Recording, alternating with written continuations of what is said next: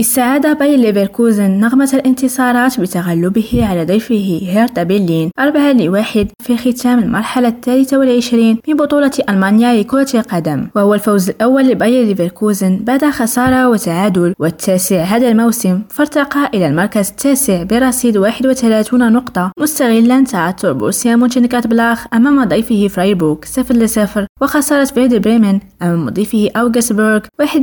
في المقابل مني هرتا برلين بخسارته التالتة عشر هذا الموسم فتجمد رصيده عند 20 نقطة في المركز الرابع عشر سكين أمرسو كريم راديو برلين